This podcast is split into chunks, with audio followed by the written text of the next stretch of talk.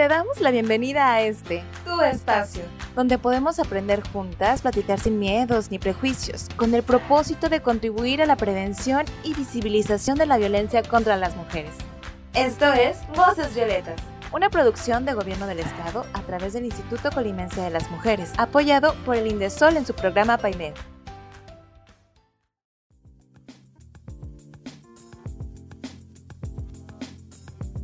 Hola, bienvenidas a Voces Violetas, un espacio para ti, un espacio para todas. Esta es una producción del Gobierno del Estado a través del Instituto Colimense de las Mujeres, apoyado por el Indesol en su programa PAIMEF.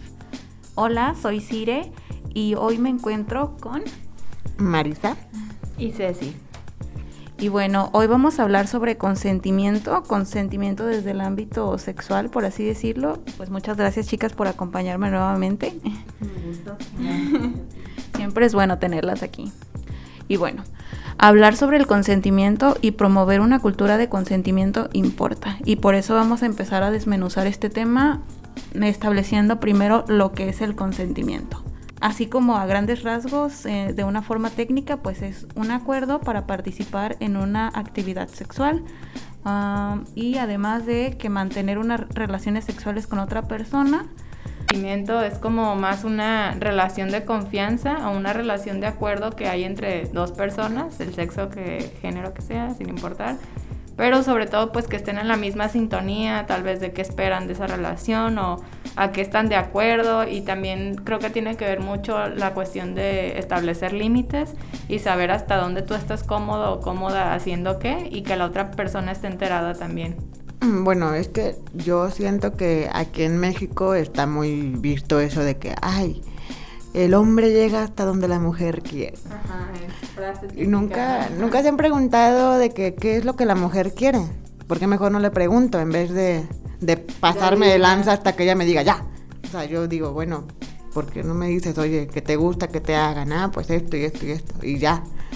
O sea, considero que es algo que se le debería enseñar a todos los niños desde chiquitos o desde la edad de, de la preadolescencia que deben de respetar cuando una persona te dice que no.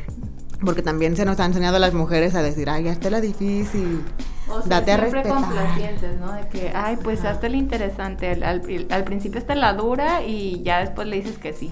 Entonces, pues no es como que una conquista o una guerrita o un juego de manipulación. O sea, creo que para que haya consentimiento, pues como digo, debe haber confianza, pero sobre todo debe haber mucha honestidad tanto honestidad con una misma como honestidad con la persona con la que vas a hacer esa relación sexual. O sea, no nada más decir, ah, sí, o, o sabes que ya dije que sí, ya no me puedo echar para atrás. Creo que, bueno, aquí anoté, porque tomamos notas, este, estudiamos para esto, aunque usted no lo crea. Eh, algunos apuntes y bueno, de lo que investigamos viene que el consentimiento pues implica una decisión que sea libre, sin presión, sin manipulaciones o sin estar influenciada ya sea por drogas o alcohol o otro tipo de sustancias que pueden hacer que perdamos como esta capacidad de decidir. Eh, debe ser entusiasta, o sea, esta decisión debe ser expresada sobre qué se desea y qué no se desea hacer. Debe ser específica, decir, a, decir sí a algo no significa aceptar estar de acuerdo con todo. O sea, puedes estar de acuerdo inicialmente con un, un, beso, pero tal vez ya no quieres pasar de ahí. Entonces, pues obviamente no es algo como tan robótico de, hey, ¿quieres que te dé un beso? Sí, oye, ahora quieres que hagamos otra cosa. O sea, no vas a estar pregunta con pregunta, pero creo que sí es necesario entre más exprese o sea más obvia esa decisión o el decir sí o el decir no, pues va a ser más claro para ambas partes, ¿no? Eh, también dice que es una decisión reversible. Dice el dicho, los sabios pueden cambiar de opinión. Entonces puedes haber aceptado a esta decisión y a la mera hora pues cambiar de parecer, ¿no? Decir, ¿sabes qué? Este, yo pensé que estaba segura, pero esto ya no me está gustando. O yo estaba de acuerdo, pero creo que ahorita no es el momento. O no me siento cómoda. Pero decirlo así con todas sus letras. Y bueno, también otro de los puntos que mencionabas de que muchas veces el decir sí o de forma verbal o forma física, aprender cómo identificar, ¿no? Yo creo que la expresión corporal dice mucho de una persona. Entonces, si tú como hombre tienes la intención de llegarle a una chica y que y ves que la chica no se siente cómoda aunque diga que sí, o sea, yo si yo fuera hombre diría, a ver, bueno, sinceramente esta es mi intención, tú dime, o sea, qué, qué planeas hoy, o sea, qué, qué, quieres hacer, porque no quiero hacerte sentir incómoda. Creo que eso será la pregunta base para poder saber a qué te estás enfrentando, ¿no? Bueno, no enfrentando, pero a qué, qué es lo que vas a hacer con la persona. Y eso, o sea, no, no necesariamente tiene que ser así un sí con todas sus letras, puede, o sea, meramente como dices tú, puedes haber dicho que sí, pero al momento de, no sé, estar abrazados algo, hay resistencia por parte de la persona, o está hay como un, rechazo, como tensión corporal, o sea, creo que hay que ser bien listos y sobre todo muy perceptibles en ese sentido de darte cuenta cuando tal vez ella no está tan de acuerdo como tal vez dice que está o que se siente presionada y por eso su decisión es esa. Eh, también es importante y subrayar lo siguiente, el silencio no es un consentimiento. El que te digan que no no significa que esté de acuerdo. Entonces, preferible estar preguntando y pues saber qué onda a asumir, ah, es que nunca me dijo que no, entonces seguramente está de acuerdo. Eh, recordar eso, el silencio no es un consentimiento. Y sobre todo, si estás viendo que la persona, la chica, el chico quien sea, no está bien para decirte que no, ¿qué te hace pensar que es un sí? O sea, si estás viendo que no está tal vez en todas sus capacidades en ese momento, que tal vez está alcoholizada o que está bajo efectos de, no sé, drogas, alcohol, o está triste porque muchas veces esto, este abuso sexual, esta violación, ocurre cuando la persona o la víctima es vulnerable, ajá, es más vulnerable. ¿Y qué significa esto? Que tal vez está triste o está de bajón, está cansada, cansado entonces, creo que es muy importante saber, si no está bien para decirte que no, pues mucho menos va a estar listo o preparado para decirte que sí. Y también, pues, las consecuencias de ese tipo de cosas son para toda la vida. No, no saben cuántas amigas tengo yo que han sufrido un abuso sexual. Son más de cinco. Y a mí me sorprende que sean más de tres. O sea, imagínate más de cinco. Todas han, o sea, casi todas mis amigas han sido abusadas de alguna forma. Incluyéndome a mí. O sea, yo también he tenido momentos de agresión sexual que, que no sabía que tenía que decirles. ¿Sabes qué? Déjame en paz. Me está haciendo sentir mal. Y pues no sé, o sea, piensen bien en lo que esto, esto puede llevar a, o sea, como consecuencia, la verdad. También pues ah. saber que cualquier actividad sexual o no sexual incluso, donde no hay un consentimiento, es una violación o es una agresión sexual. Así no haya, haya o no haya coito, así solamente sea sexo oral, o sea, sigue siendo una violación porque no hay consentimiento de ambas partes. Entonces es súper importante la cuestión de la comunicación en pareja porque dicen, ay, pues fue una violación porque era la primera vez de que ambos mantenían relaciones sexuales y eran desconocidos. No, o sea, eso puede llegar a pasar incluso cuando ya son pareja, cuando ya son novios y tienen una relación larga, cuando son un matrimonio.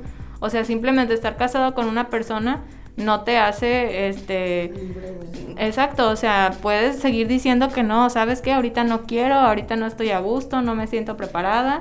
O sea, no porque ya te casaste con esa persona significa que va a estar disponible y va a aceptar siempre que quieras tú tener una relación sexual. Entonces, pues saber el compromiso, saber, creo que hay que ser también muy empáticos con los sentimientos de la otra persona, saber cómo se siente, qué quiere, qué necesita.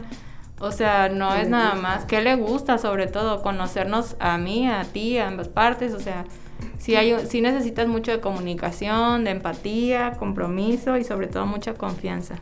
Y hablando de la empatía, o sea, solo imagínense ser una persona con pues un trauma de abuso, o sea, que tú te sientas completamente invadida de tu cuerpo y que no te sientas dueña de ti porque te agarraron a la fuerza tú no quieres eso para ti y tampoco las chicas queremos eso para nosotras. Así que, bueno, la, gente que sea, o sea, piensen mucho en que cada quien es dueño de su cuerpo y que al sentirse seguro uno dentro de nuestro cuerpo, pues es, es plenitud completa. Y si alguien llega a invadir eso, pues queda una marca psicológica para toda la vida que a mucha gente le cuesta superar, mucha gente le cuesta volver a salir a la calle, mucha gente le cuesta volver a ser amigos volver a relacionarse con alguien, volver a tener una relación afectiva les cuesta muchísimo, porque la confianza, el miedo y todo lo que conlleva una violación, pues son fuertísimos. Mucha gente ni siquiera va al psicólogo porque piensa que las van a revictimizar. Eso lo dejamos para otro episodio. Sí, también pues eh, saber dentro de este tema del consentimiento que no todas las personas tienen, o sea, la capacidad o la sí, su, su eh, autonomía para decidir esta situación. ¿Cuándo pasa esto? ¿Cuándo no hay un consentimiento? Pues cuando se trata con menores de edad que todavía no están con la edad suficiente o la madurez mental, pues para poder tomar una decisión así, ese compromiso. Y también con personas que tienen alguna incapacidad intelectual, pues también es muy difícil. Si estas personas dependen de otra para pues existir en el día a día, es muy difícil que ellos tengan como que esta decisión tomarla por su cuenta. Eh, sobre esto, pues también eh, hay otras formas de decir que no, no necesariamente tienes que decir que no, y hay otras formas de preguntar, eh, a ver, ¿estás de acuerdo? ¿Puedo hacer esto? ¿Quieres seguir? ¿Quieres parar? ¿Te gusta lo que estoy haciendo? O sea, yo creo que sí es bien, bien importante dejar esto en claro de no es no. Siempre, siempre y como sea, no es no. Y si no estás de acuerdo, si no te gusta, pues dejarlo en claro y hacérselo sentir a otra persona. Ahora, si ya se lo estás haciendo saber y esta persona sigue y ya no puedes, o sea, ahí ya es una violación, o sea, entonces, ¿qué tienes que hacer? Pues tratar de huir, quitártelo de encima porque pues está, está este, inquiriendo en una violación. ¿Y qué hacer en caso de, de, ser esta víctima? Pues es lo que comentaba hace rato Marisa, pues para evitar la revictimización, primero que nada no es tu culpa. O sea, tú no provocaste esa situación, simplemente pasó por azares del destino. No sentirte culpable, no, no tratar de justificar el comportamiento de la otra persona diciendo, ay, es que, pues si yo hubiera hecho esto, o tal vez fue por esto, o es que mi ropa, o es que la situación, o es que yo le, yo le di a entender, o yo le di entrada. No, ser súper expresivos y pues no es tu culpa. También pues asegurar este, que estás a salvo, ¿no? Eh, sentirte seguro en una relación eh, buscar ayuda médica profesional y pues tener confianza, contárselo a, la persona con la que más confianza tengas. Eh, ¿Cómo puedes apoyar a una persona que ha sufrido una violación o una agresión sexual? Primero que nada, escúchala, escúchala, no la juzgues, deja que ella te cuente su versión, tampoco la presiones a que te cuente, o sea, cuando ella se sienta lista o listo, ella va a hablar, sea al día siguiente, sea en 10 años, o sea, su opinión vale lo mismo y creo que dentro de esta parte de revictimización está la comprensión hacia la persona, hacia sus sentimientos en ese momento, que tal vez no lo pudo enfrentar en ese momento y que han pasado años y es cuando ya se siente lista para compartir lo que le pasó, pues no quitarle como la importancia de decir, ah, es que eso fue hace muchos años o sabes que a la persona que te lo hizo es más, ya ni vive aquí o ya no está o ya se le olvidó. O sea, ahorita lo que nos dijo Marisa, toda la carga emocional que puede llevar una violación o una agresión sexual, pues es importante que sus sentimientos son válidos y hacerlos, hacerla sentir pues en confianza, ¿no? Eh, también decirle que busque ayuda y no presionarla, o sea, dejar que ella pues explaya, eh, nos haga sentir, eh, hablando pues sobre todo en el caso de una hermana, una amiga, un familiar, no sé, estar ahí para ella, ser un apoyo, pero no presionarla, dejar que haga las cosas a su tiempo, como ella se sienta segura y pues estar ahí para ayudarla. Y bueno, yo sé que nunca podemos prever cómo van a ser nuestras parejas sexuales, ni qué piensan, ni nada, si nosotros nos juntamos con abusadores o no, pero siempre traten de tener un filtro con la manera de pensar, con la manera en que la que se expresan de sus parejas, los, las personas con las que se juntan, pues, y checar que no tengan ese tipo de pensamientos, o sea, anticonsentimiento, pues, o sea, yo he escuchado muchos amigos bueno, ex amigos, cómo hablaban de sus parejas sexuales y eso era como, ¿cómo puedes estar diciendo eso en frente de otras personas?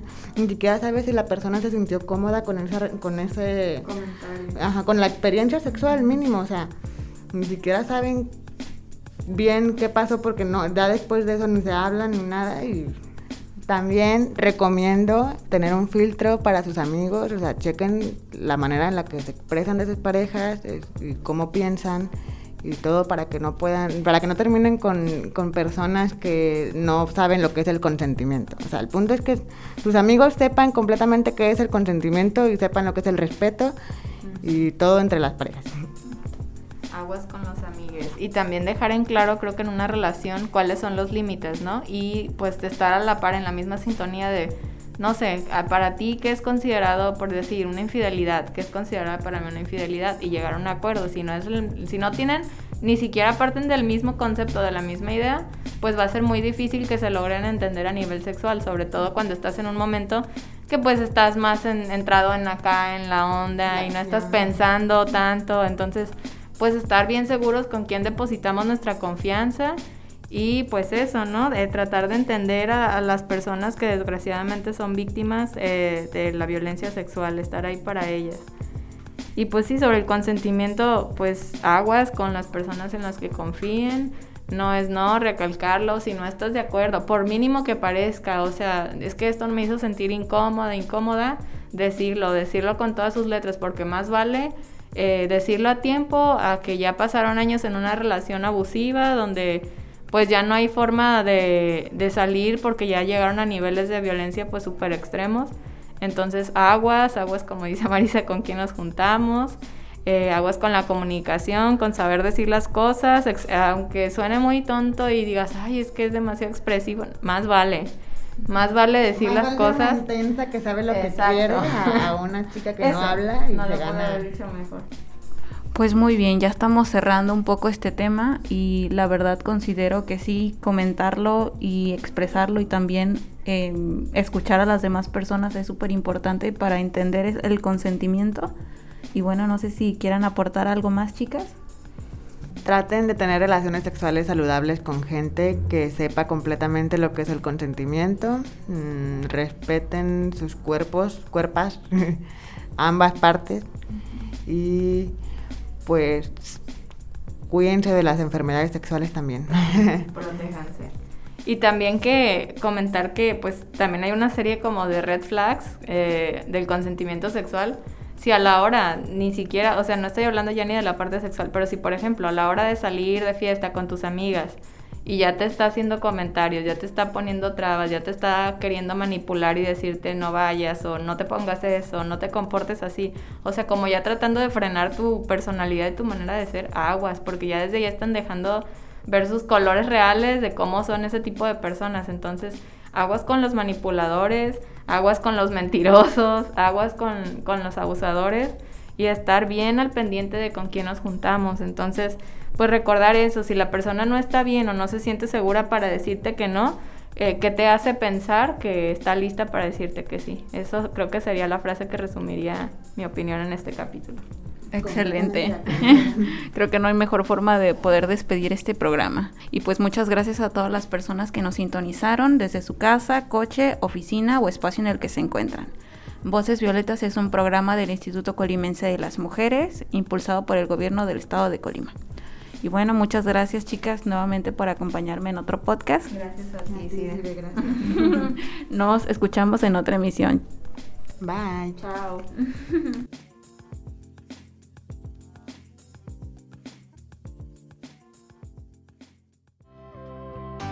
Gracias por sintonizar Voces Violetas.